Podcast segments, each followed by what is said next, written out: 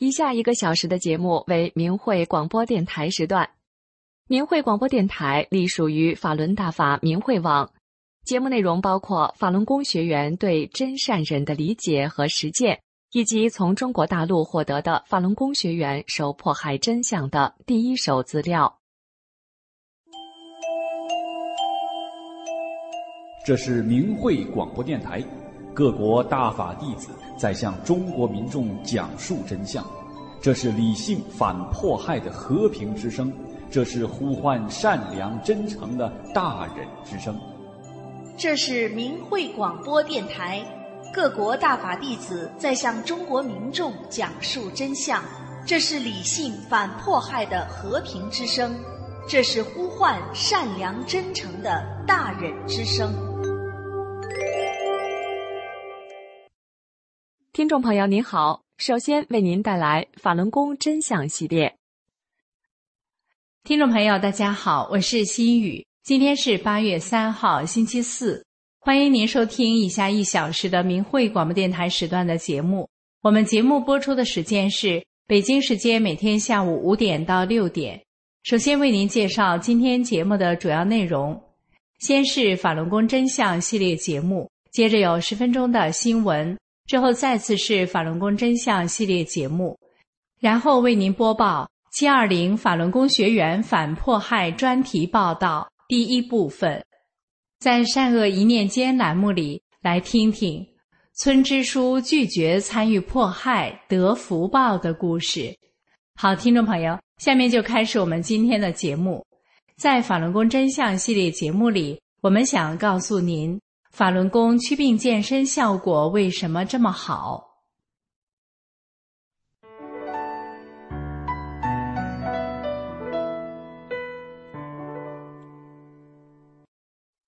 听众朋友您好，这里是明慧广播电台法轮功真相系列。今天跟大家谈谈为什么法轮功的祛病健身效果这么好。法轮功又称法轮大法。是上乘佛家修炼大法，以气功的形式传出。修炼者学习后，祛病健身效果显著，吸引世界各国不同族裔的民众加入，红传世界一百多个国家和地区。修炼法轮功的人不约而同的都说，法轮功祛病健身的效果非常好。修炼法轮功后，原来身体五脏六腑的疑难杂症。在短时间内一扫而光，比如中国著名的歌唱家关桂敏，一九八三年正走红时被查出乙型肝炎、肝硬化，医生建议他静养，不要再唱歌了。十多年后，一九九六年三月，他修炼法轮功后，这些不治之症就好了。关桂敏先生说，练法轮功后变得身体非常健康。我才真正体会到什么是无病一身轻。原黑龙江省京剧演员严复兰，一九九六年得了脑中风，突然手脚不会动，不会说话，被人送到医院。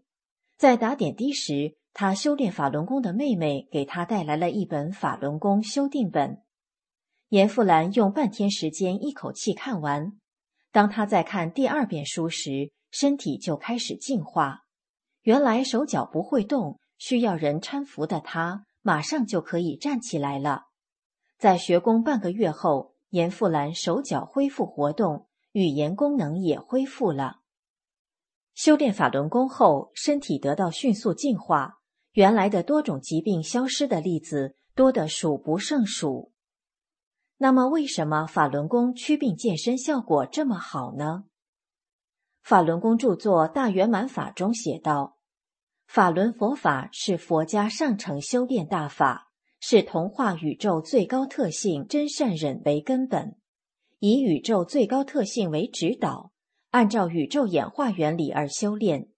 所以，我们修的是大法大道。”书中还写道：“这五套功法远远的超出了一般的通脉法或大小周天。”它为修炼者提供了最方便、最快、最好的，也是最难得的修炼法门。随着修炼者不断按照法理去实修，提高层次，身体会越来越进化。法轮功的法理博大精深，更多更奥妙的身心升华体验，只有在实修中才会感受到。今天的法轮功真相节目就到这里。以上为您带来的是法轮功祛病健身效果为什么这么好？感谢大家的收听。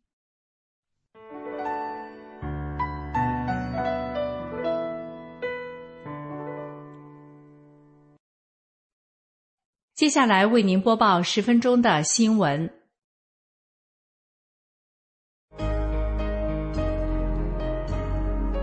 欢迎收听明慧网报道的大陆消息。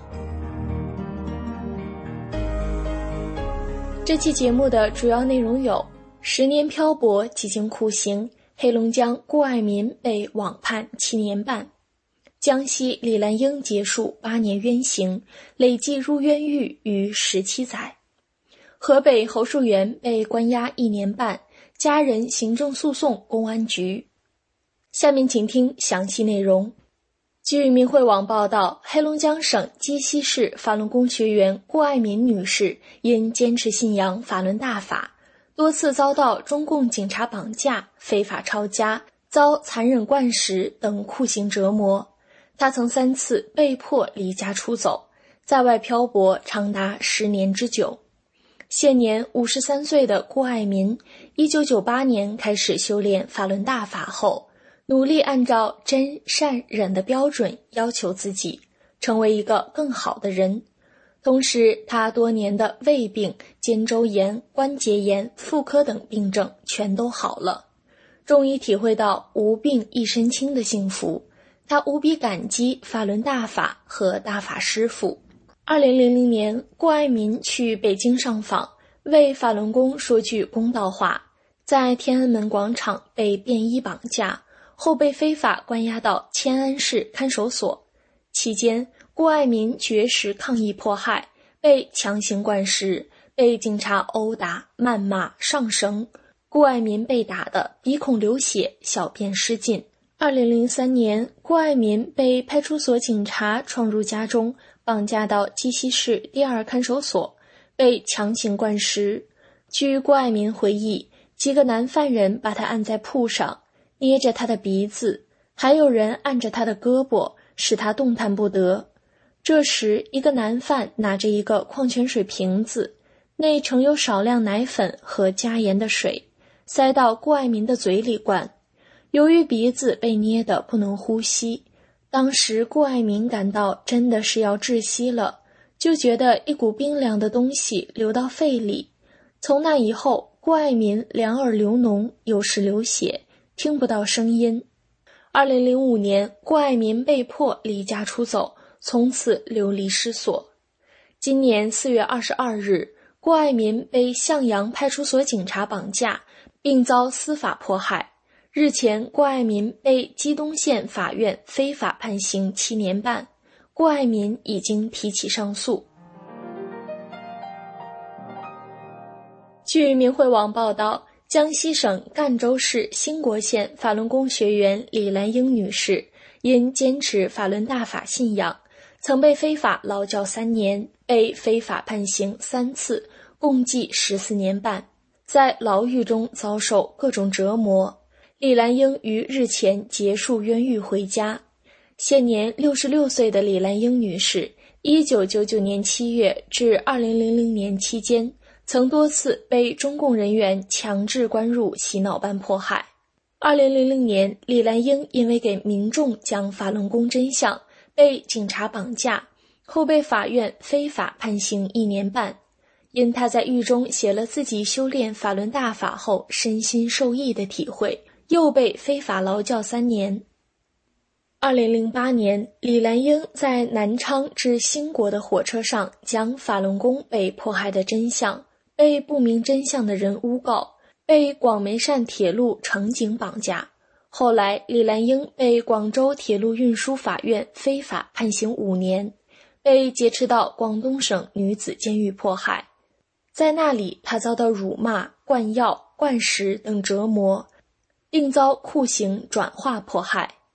二零一五年，李兰英因为制作法轮功真相资料，被兴国县法院非法判刑八年，被劫持到江西南昌女子监狱迫害。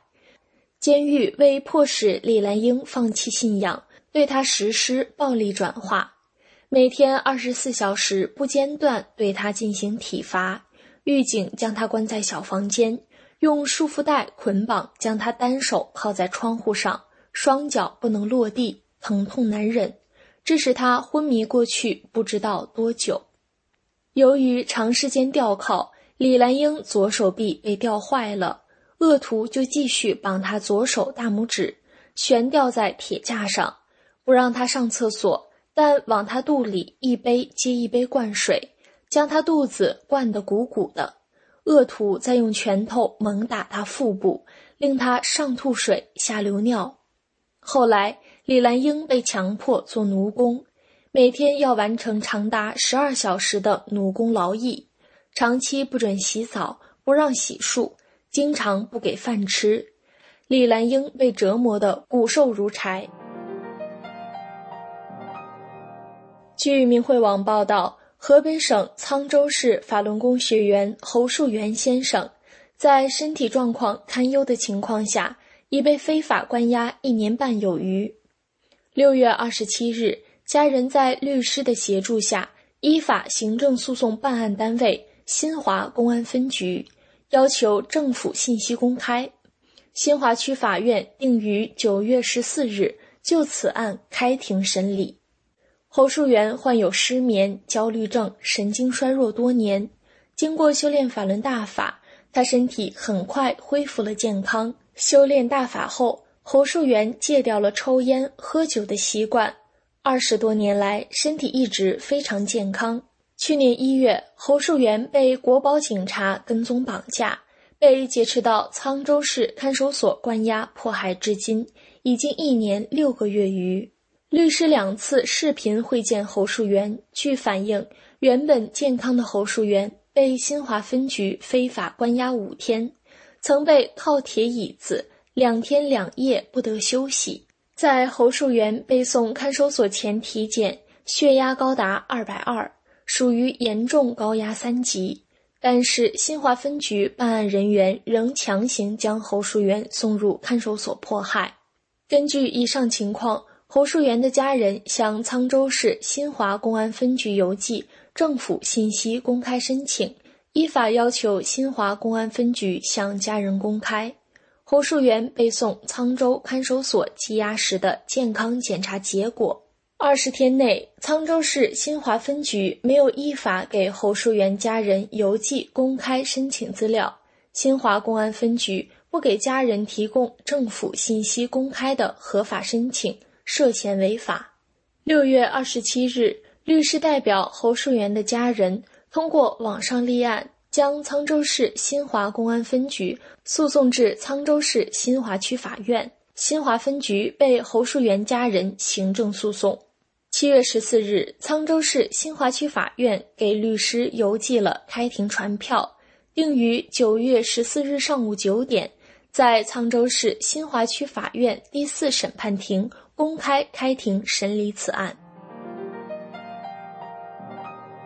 据明慧网统计，迄今为止，被中共迫害致死的法轮功学员中，能够查明身份的有四千九百七十四人。但由于信息封锁，尤其是中共掩盖活摘法轮功学员器官的罪行，法轮功学员因迫害而导致的实际死亡人数远远超过这个数字。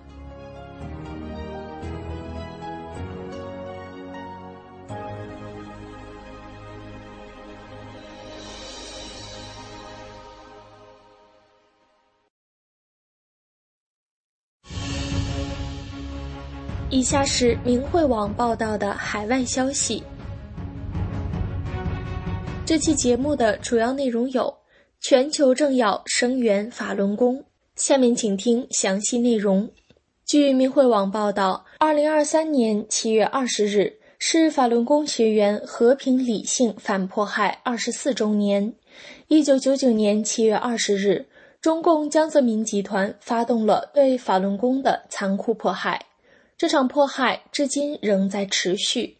来自美国、加拿大、英国、德国、瑞士、意大利、比利时、芬兰、荷兰、爱尔兰、奥地利、澳大利亚、新西兰、日本、以色列等国家的政要纷纷声援法轮功学员，谴责中共迫害，要求停止迫害法轮功。与此同时，四十四个国家的法轮功学员将又一批迫害者名单递交给各自所在国家的政府。要求依法对参与迫害的责任人及其家属禁止入境，并且冻结资产。法轮功学员在美国首都华盛顿举办“七二零”反迫害二十四周年集会前夕，美国国务院及国会参众两院议员发表声明、录制视频、颁发褒奖或致信声援法轮功学员。美国国务院发言人马修·米勒。七月二十日发表推文，米勒表示：“今天我们意识到，自从中国在国内外发动对法轮功以及数百万学员、倡导者和人权捍卫者的镇压运动以来，已经二十四年了。我们与这个团体团结在一起。”美国国会及行政当局中国委员会。于七月二十日早晨，在其官方推特上也发表声明，谴责中共最骇人听闻的人权践踏，并敦促中共当局无条件释放所有被关押的法轮功学员。委员会主席、新泽西州联邦众议员克里斯·史密斯与联合主席、俄勒冈州联邦参议员杰夫·莫克利在联合声明中说。在过去的二十四年里，法轮功修炼者遭受了可以想象到的最骇人听闻的人权践踏。这种暴行现在仍在持续。必须释放被关押的法轮功良心犯，并纠责中华人民共和国官员的罪行，包括通过联合国人权理事会。美国德克萨斯州联邦参议员泰德·克鲁兹在录制的视频中说。在中国，法轮功学员面对迫害和死亡的威胁，坚持践行自己的信仰。中共和共产主义国家同流合污，敌视宗教自由。而不幸的是，这恰恰是他们的核心信条。面对如此的迫害和不容忍，我们必须再次站出来。无作为是不可接受的。我们有责任为那些在中国遭受迫害的人挺身而出，并让人们听到我们的声音。美国前众议院议长、加州联邦众议员南希·佩洛西在给法轮功学员的信中说：“当你们聚集在华盛顿特区时，我非常荣幸地向你们这个杰出的团体致以问候。我赞赏你们捍卫宗教自由。”并唤起人们关注法轮功学员遭受的迫害而做出的不懈努力。七月十五日，加拿大多伦多法轮功学员在皇后公园举行集会，加拿大政要到场演讲，谴责中共暴行，呼吁结束中共。加拿大国会议员迈克尔·库珀接受专访时，对全世界范围内和平抗争、反迫害的法轮功学员表示支持。他说：“我们听到你们的声音，我们知道正在发生什么，世界也知道正在发生什么。正义必须伸张，这些严重侵犯人权的肇事者必须被追究责任。二十四年来。”法轮功学员遭受酷刑、法外处决、活摘器官，这些都是中共政权所犯下的最令人震惊的侵犯人权的行为之一。库珀议员说：“作为国会议员，我将继续利用一切机会加强谴责这些侵犯人权的行为，并呼吁加拿大政府采取行动，包括在本届政府实施制裁行动。”最后，让我们共同关注一下“三退”大潮。在海外大纪元退党网站上公开声明退出中共党团队的人数已达到四亿一千六百八十万。听众朋友，您正在收听的是明慧广播电台时段，我们节目播出的时间是北京时间每天下午五点到六点。更多节目可以通过破网软件到明慧电台网站收听，网址是 mhradio 点 org。欢迎您继续收听。下面是法轮功真相系列节目，我们来听听天安门自焚的画面是谁拍的。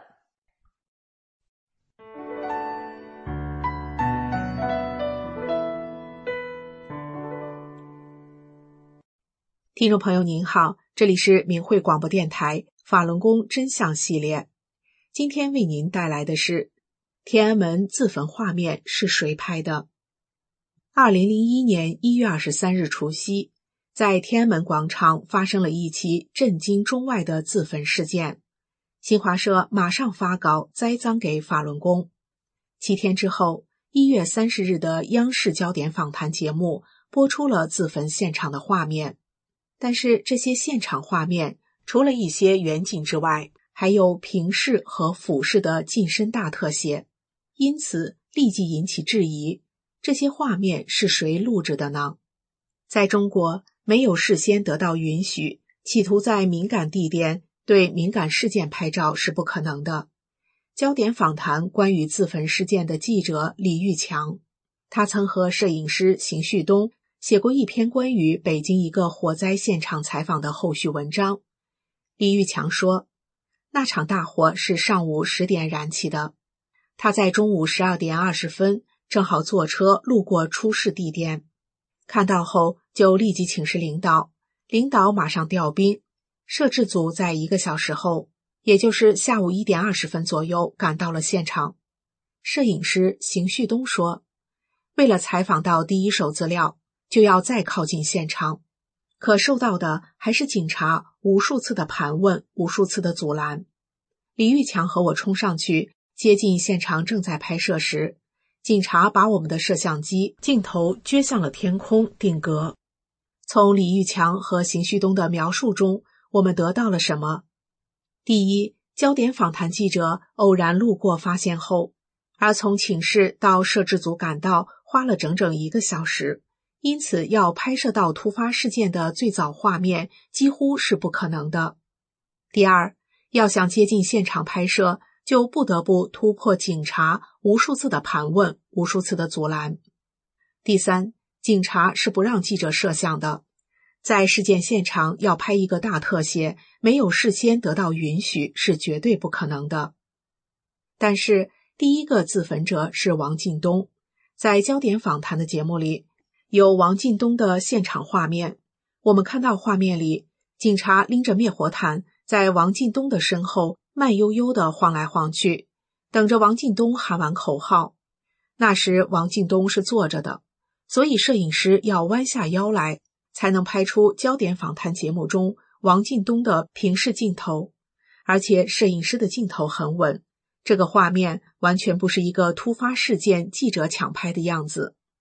而小女孩刘思颖躺在地上喊妈妈的镜头，是从上往下俯视的特写，画面干净，没有任何因为当场人员抢救行动的遮挡。等刘思颖喊完妈妈，镜头拍好了，几个人才一拥而上，把刘思颖抬上担架。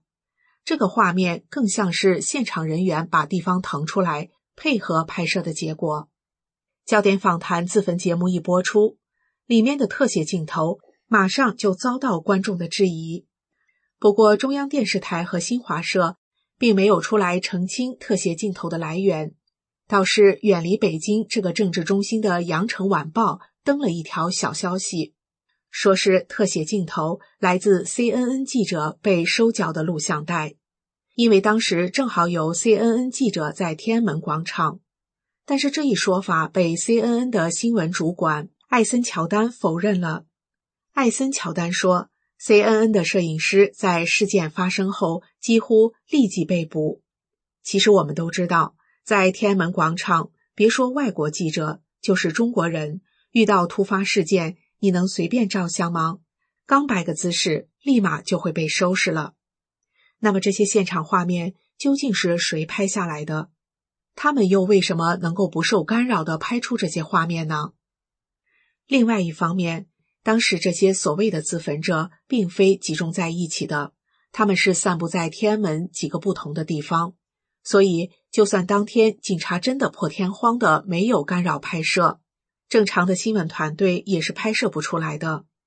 电视制片人李军说，他的一个同事曾这样对他说：“你就是给我一台摄像机，告诉我天安门广场有自焚，我都拍不下来。”李军说。因为这个自焚的过程，一般情况下也就是一分钟到两分钟。你想拍到第一现场很难，基本不可能。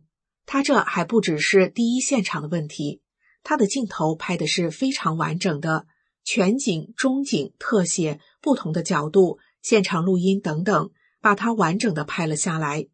从电视专题制作角度，它只有一种可能性可以实现，那就是摆拍。摆好样子让你拍，在影视摄影制作的专业人士眼中，这个天安门自焚案就是像电视制作一样的摆拍，在栽赃给法轮功而已。事实上，法轮功师傅李洪志先生在一九九四年出版的《转法轮》一书中就写道：“练功人不能杀生。”李洪志先生于一九九六年在悉尼的演讲中也明确说过。自杀是有罪的，所以全世界任何一个地方都没有法轮功学员自焚的事情发生。那么，到底是谁制造了这场天安门自焚？他们为什么要制造这个骇人听闻的事情呢？我们可以从焦点访谈对他们这个节目的评价看出端倪。他们是这样说的：该节目在对法轮功的斗争中起到了关键作用。开创了揭批法轮功宣传工作的新局面，奠定了以后揭批法轮功节目的风格，受到了中央主要领导同志的好评。从刚才的评价中可以清楚得知，中共是无法推卸责任的。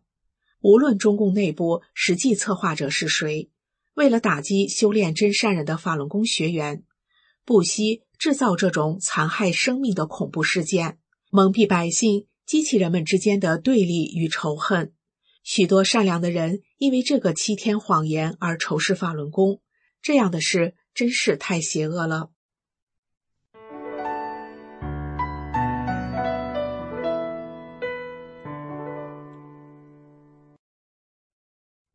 接下来要为您播报的是“七二零法轮功学员反迫害”专题报道第一部分。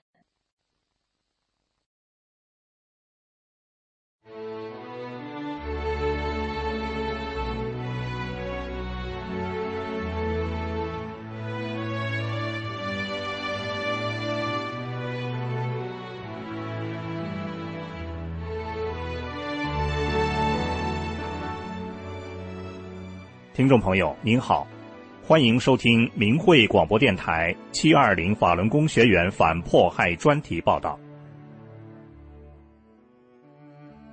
今年七月二十号是全世界法轮功学员反对中共迫害第二十四年。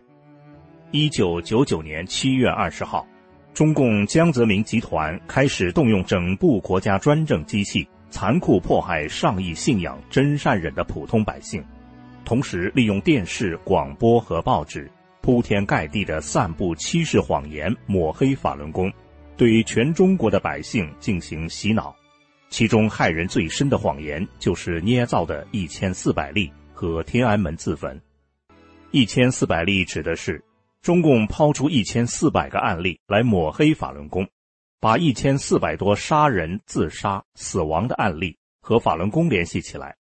人们一旦听信了这些谎言，便会对法轮功产生恐惧、反感、仇恨等心理反应，从而认同中共对法轮功的暴力迫害。早在一九九二年，李洪志大师开始传授法轮功时，就明确指出，精神病人不能修炼法轮功。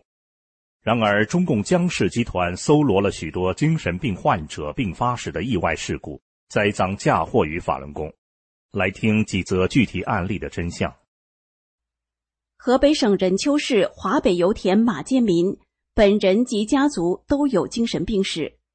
有一天，马建民一个人在家，他的家人回来时，看到地板上有很多血，马建民肚子剖开，肠子外流，死在了厕所里。家人赶紧报案，尸体被送到华北油田总医院急诊科缝合。公安局的人明明知道马建民死的时候是一个人在家，究竟为什么会剖腹，谁也不清楚。可是为了迎合江泽民迫害法轮功的政策。硬是把马建民的死说成是剖腹找法轮。当时央视去马建民家编排节目时，马建民的儿子一再声称父亲的死与法轮功没有关系，并且拒绝在电视上表演。央视不顾事实，仍然一手编导了剖腹找法轮的骗局。山东新泰市泰山机械厂工人王安收。因精神病发作，将其父亲用铁锨打死。王安收是一个精神病患者，这一点在当地法院判决王与妻子尹艳菊离婚的判决书上写得非常明白。山东省新泰市人民法院一九九九新城民初字第二四五号民事判决书的部分内容写道：“本院认为。”被告王安收婚前患精神病并隐瞒，婚后精神病多次复发，且经久治不愈，曾因精神病发作杀害自己的父亲。原告尹艳菊坚决要求离婚，夫妻感情已完全破裂，原告离婚请求予以支持。可是。这个案例却被中共江泽民集团收入一千四百例中栽赃到法轮功头上。重庆永川双石镇龙岗家住双桥街七十号，精神病复发跳河死亡。龙刚死后，一个姓杜的记者采访他的妻子，把一些污蔑法轮功的话写在纸上，叫他照着念，并给了他两百元钱。龙刚父母投书明慧网说：“儿子有没有精神病，作为父母是最清楚的。天下哪有不心疼子女的父母？儿子确实有精神病，当时是精神病复发跳河死亡，与法轮功没有任何关系，这是谁也抹杀不了的事实。作为他的父母，我们必须说真话，不能昧着良心。”朱长久，河北省任丘市青塔乡张各庄村人，一九九九年患精神病。他的妻子边立新经常发现他精神恍惚及胡言乱语，言行异常。但九九年初病情有所好转。一九九九年七月，中共迫害法轮功后，他父亲朱正虎把他保存的法轮功书籍烧掉。村干部及乡派出所天天找他谈话，使他受到巨大精神压力，精神病复发。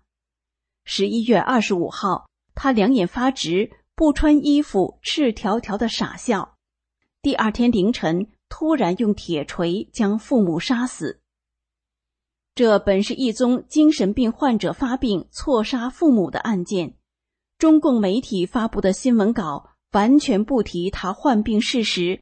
却以法轮功分子残害父母为题，抹黑法轮功，欺骗民众，并将此事件收入一千四百例。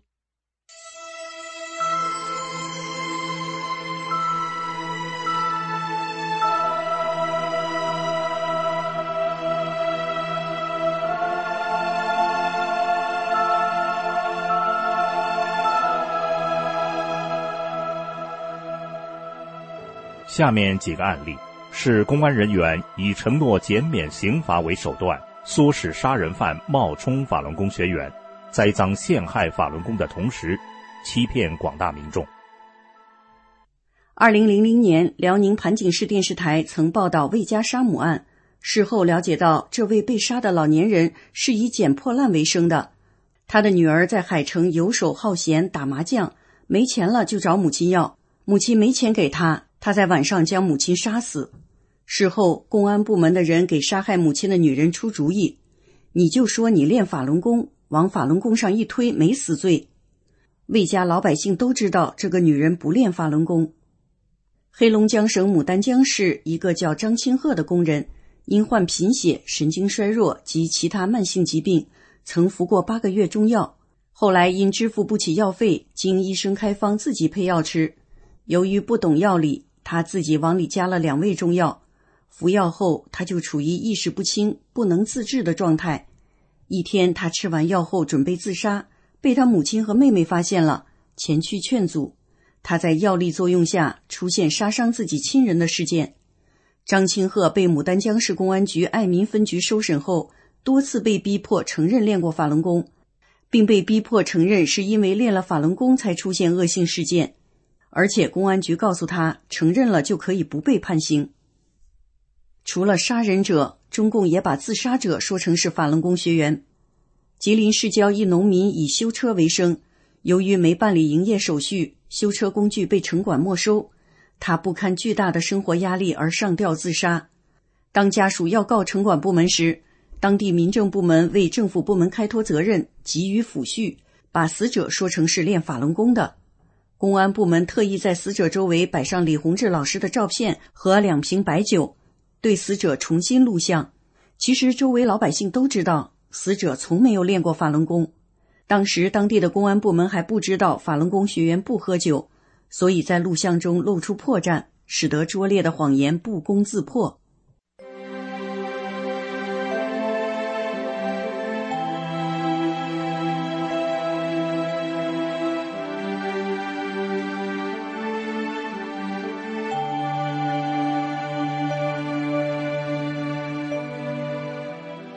中共罗织的这些案例中，除了把精神病患者并发时的意外事故栽赃为法轮功学员所为，或是以减免为条件唆使杀人者冒充法轮功学员，还有的案例是谎称报销医药费，让危重病人冒充法轮功学员。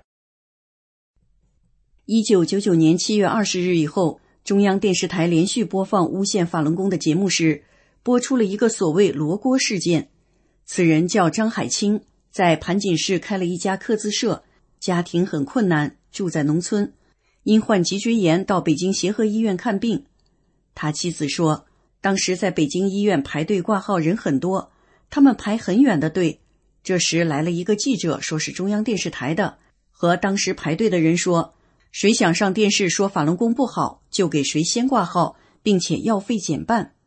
当时因为他们看病着急。张海清就胡说自己是练法轮功练成了罗锅，还按照记者写好的台词说了些不好的话，结果是先挂了号，但药费没有减半。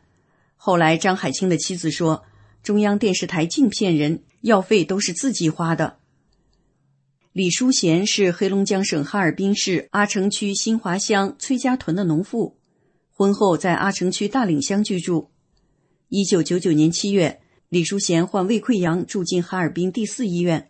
病重期间，因生活贫困，交不上住院费，医院院长主动给他们出主意：“你们就说李淑贤是练法轮功练的，就能获得免费治疗，在生活上还能给予照顾。”李淑贤及其家属为了利益同意了。于是，哈尔滨市新晚报记者迅速赶到医院采访，用编好的台词让李淑贤的丈夫照着说，还告诉他。你得带着表情说的像真的一样，人们才会相信。事后，李淑贤病情不断加重，被医院强制出院。回家后不久就死了。李淑贤被列入栽赃法轮功的一千四百例中，被中央台多次播放。曾经有人问当地官员：“为什么中央电视台向全国人民撒谎？”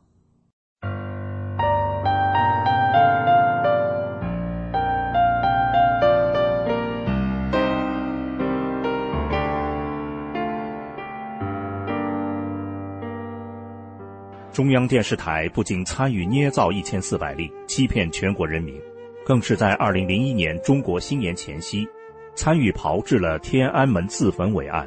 这起事件对十多亿民众毒害至深，这场世纪骗局遗害至今。二零零一年一月二十三日下午两点四十一分，在天安门广场发生了震惊中外的自焚事件。中国官方新华社和中央电视台第一时间迅速报道，声称自焚者都是法轮功学员。法轮功学员否认了指控，并指出自焚行为严重违反法轮功的原则和教导。他们还充分利用自焚录像中曝光出的各种破绽，来揭露中共为了抹黑而毫无底线的造假。法轮功是佛法修炼，禁止杀生和自杀。然而，对很多不了解法轮功真相的人来说，二零零一年天安门广场上的自焚事件，可能是一个最大的心结。而导致这种误解和仇恨的根本原因是中共当局的严密消息封锁。如果人们能够得到一份中央电视台最早的自焚录像进行慢镜头分析，就可以看到参与自焚的刘春玲。是被公安在现场用重物击打致死。此镜头在中央电视台后来的录像中被抹掉。通过慢镜头分析，人们看到刘春玲身上的火焰已基本熄灭。突然，一个重物抡到他的头上。画面上走过来的武警挡住了倒地的刘春玲。画面的右边，一名穿军大衣的男子正好站在出手击打的方位。医生说，跟随妈妈刘春玲参与自焚的孩子刘思颖呼吸道严重烧伤，做了气管切开手术。可他却在手术后很快就能在采访中清脆的说话和唱歌，被海外医学界人士戏称中央电视台创了医学奇迹。王进东自焚时的盘腿姿势是中共军人的坐姿，他被报道说是重度受伤。可是，本应该迅速烧掉的头发却整整齐齐。放在他两腿之间的雪碧瓶子，据称装了半瓶汽油，本应该迅速受热变形燃烧。可是雪碧瓶却完好无损。用最基本的生活常识判断，就知道是在造假。类似的疑问和漏洞还很多。人们可以在网上观看中央电视台原始版录像的慢镜头分析。是自焚还是骗局？二零零三年，北美华语电视台《新唐人》分析天安门自焚事件的影片《为火》，因真实揭露了这一骗局，获得了第五十一届哥伦布国际电影电视节荣誉奖。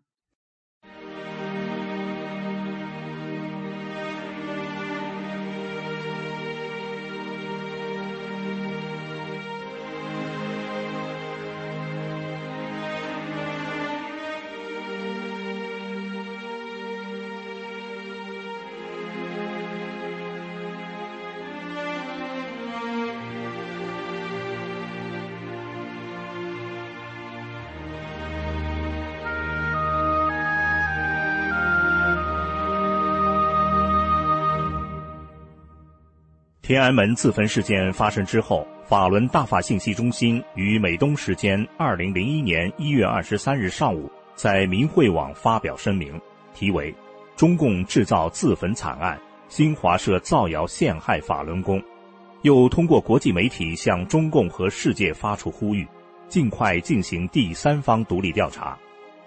二零零一年二月四日，《华盛顿邮报》在头版发表了调查文章，题为。自焚的火焰照亮了中国的黑幕，当众自焚的动机乃为加强对法轮功的斗争。文章提供了包括以下几点在内的事实：刘春玲不是开封本地人，生前在夜总会靠陪吃陪舞谋生。刘春玲曾不时殴打老母和幼女，从来没人见到刘春玲练过法轮功。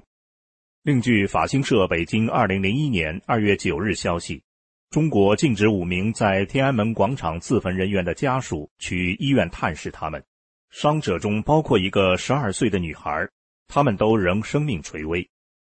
刘思颖的奶奶在她河南省中部的家中通过电话告诉法新社，这个女孩的所有亲属都被禁止去北京探视她，当局说谁也不能见她。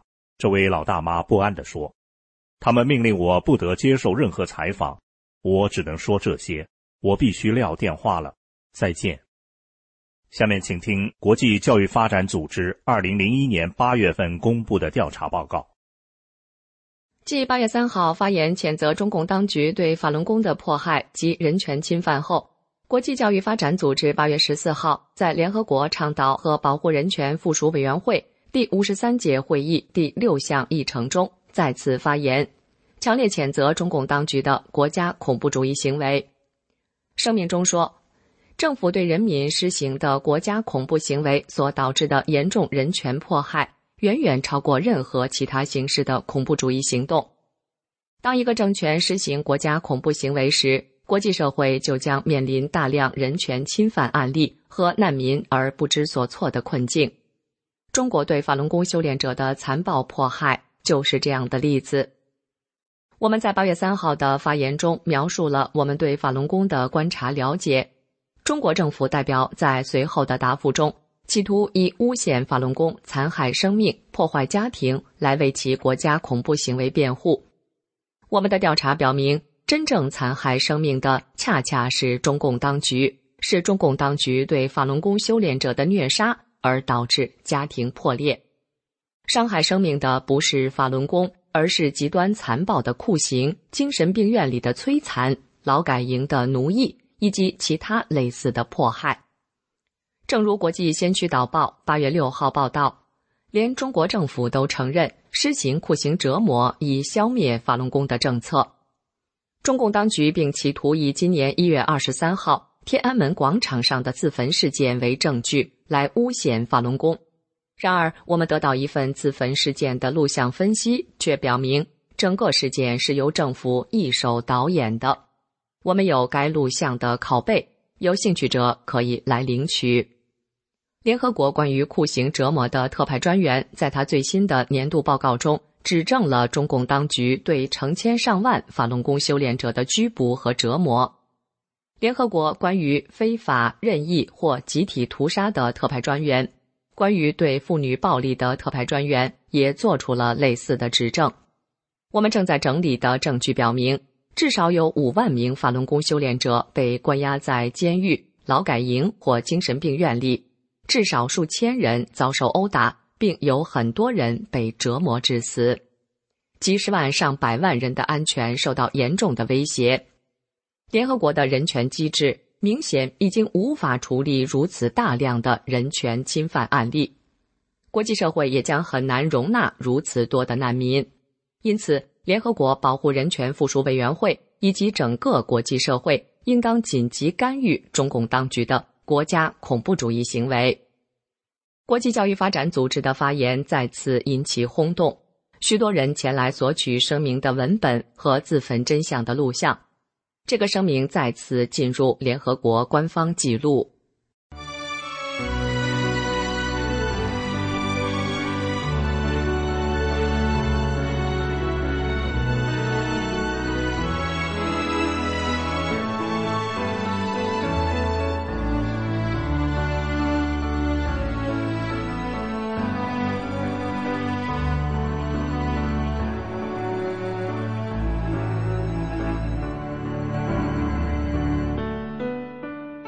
面对中共铺天盖地的疯狂打压，法轮功学员没有放弃信仰。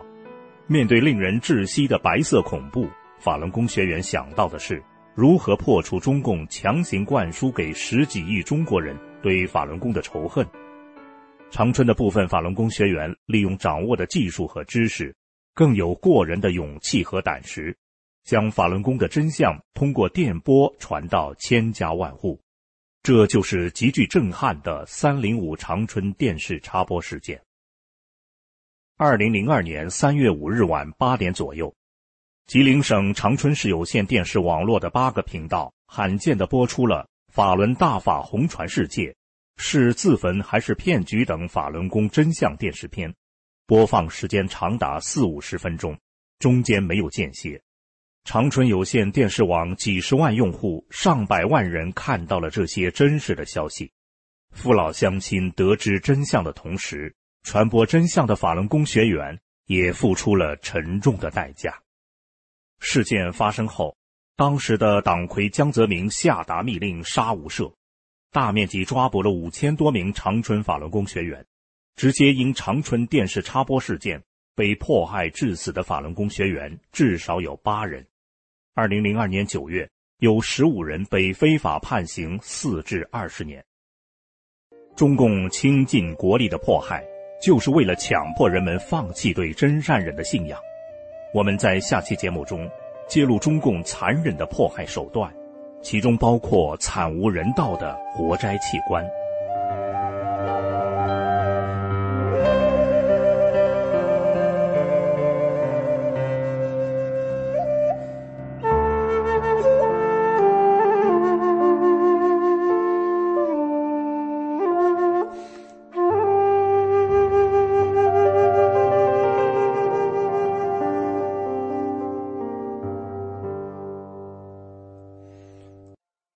河北省农村里的两任村支书，因为明白法轮功真相，拒绝参与迫害村子里的法轮功学员，宁可丢了乌纱帽，也敢于对罚款的指令说不。勇敢善良的举动，为自己和家人带来福报。善恶一念间栏目与您分享的是：村支书拒绝参与迫害得福报。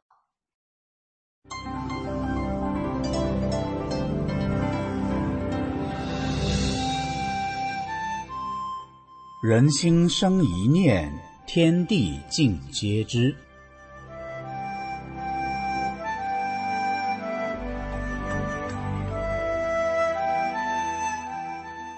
听众朋友，您好，欢迎收听明慧广播电台《善恶一念间》节目。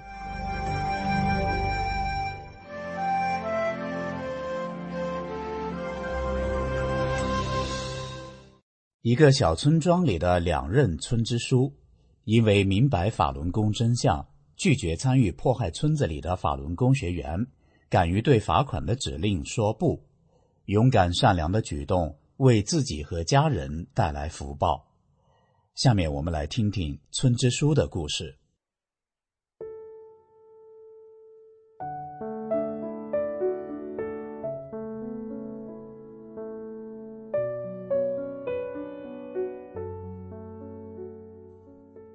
我是河北省的一位法轮功学员，家在农村，在村里为人处事按照真善忍要求自己，还经常给村民和村干部讲大法真相。乡亲们都知道大法教人做好人。在中共迫害法轮功初期那种极其严酷的形势下，我们村的两任村干部因为明白了法轮功真相，都拒绝参与迫害。二十多年过去了，我一直念念不忘这两位善良人。二零零一年，在镇政府召开的工作会议上，快散会的时候，镇党委书记大声问：“某某村支书来了没有？站起来！”我村的支书站了起来。镇党委书记开始训斥他：“你这个支书还干不干？公粮交不上来，计划生育整不成。”一个练法轮功的罚个钱儿，五百元都办不成。散会后别走到我屋里来一趟。结果村支书在乡里被扣了两天两夜。最后镇党委书记问村支书：“想好了没有？”村支书说：“想好了，别人都不交公粮，就人家练法轮功的斤两不差的带头把公粮先交了，叫我再罚人家个钱儿吧，那不缺德吗？”那是人干的事吗？郑书记说：“那你就别干了。”村支书一点没犹豫，说：“不干就不干。”村支书被撤职了。当时他的妻子正在生病住院，花了很多钱，儿子又快办婚礼了，家里负债累累，他自己又被免职，少了份收入。迫害开始的那几年，正是中共最疯狂的时候。抹黑法轮功的谎言铺天盖地，警察大肆抓捕练功人。村支书在那样严峻的形势下，能选择向善，拒绝执行罚款的指令，敢于说不，宁可丢掉村支书的乌纱帽，也不参与迫害善良人。古人云：“天道无亲，常与善人。”村支书的勇敢和善行，得到了上天的回报。县城一家建大厂房的老板，让他给找一个吊装公司。这一次他挣到了五千元，这在二零零一年的时候可不是个小钱。那时候在农村，一个五口之家一年的收入也不过两千多元。紧接着，他儿子结婚了，妻子的病也好了，他又找到了一份薪资不错的工作，三喜临门。后来他又升任副厂长，真是福报连连。继任了村支书，我也给他讲过大法真相，他明白后机智地保护法轮功学员。一天，我从地里干农活回来，在大街上迎面碰到村支书领着几个人走过来，他急中生智问我：“这几个人是公安局的，来找某某某，他没在家，你看见他没有？”我心领神会，说道：“我没看见他。”支书接着说。我有一段时间没看见他了，可能是外出打工了。要是在地里干活，这会儿早该回来了。就这样，支书机智的把几个来抓我的人打发走了。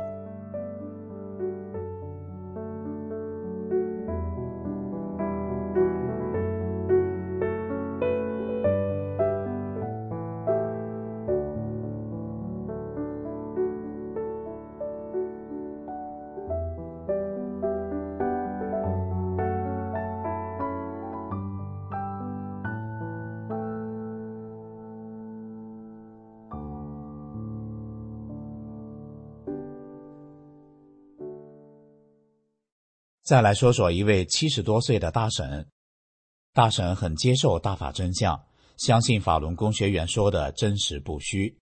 他亲戚们都佩戴着大法真相护身符，时常念“法轮大法好，真善人好”九字真言。有一次，大婶用高压锅炖猪脚，压上了盖子后，就到街附近溜达去了。走了一会儿，竟然把炖的食物给忘了。十几个小时之后。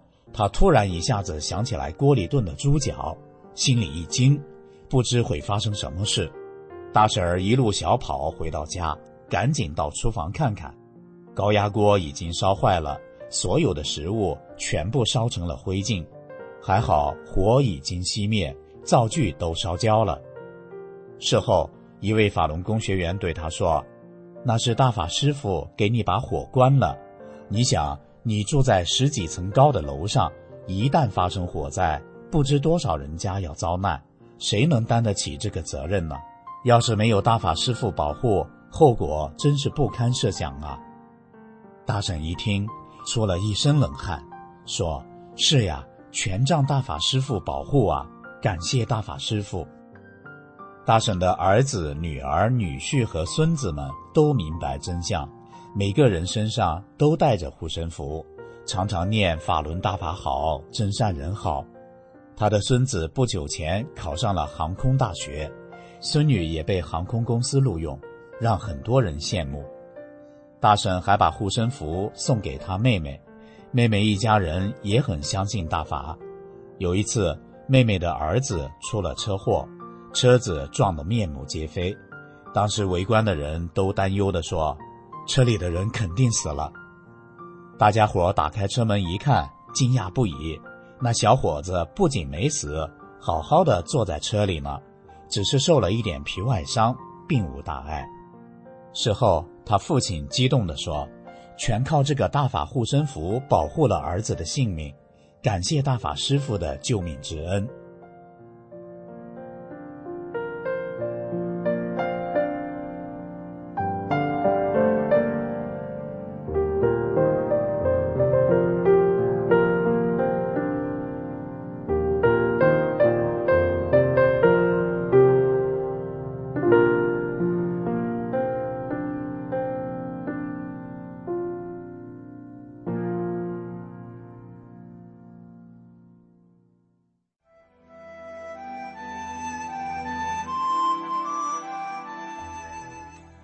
众朋友，今天的善恶一念间就到这里，感谢您的收听。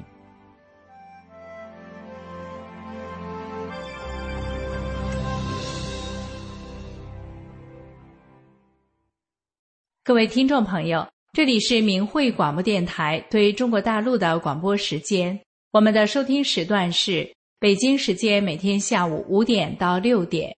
更多节目可以通过破网软件到明慧电台网站收听。今天的节目就为您播送到这里，感谢您的收听，我们明天同一时间再会。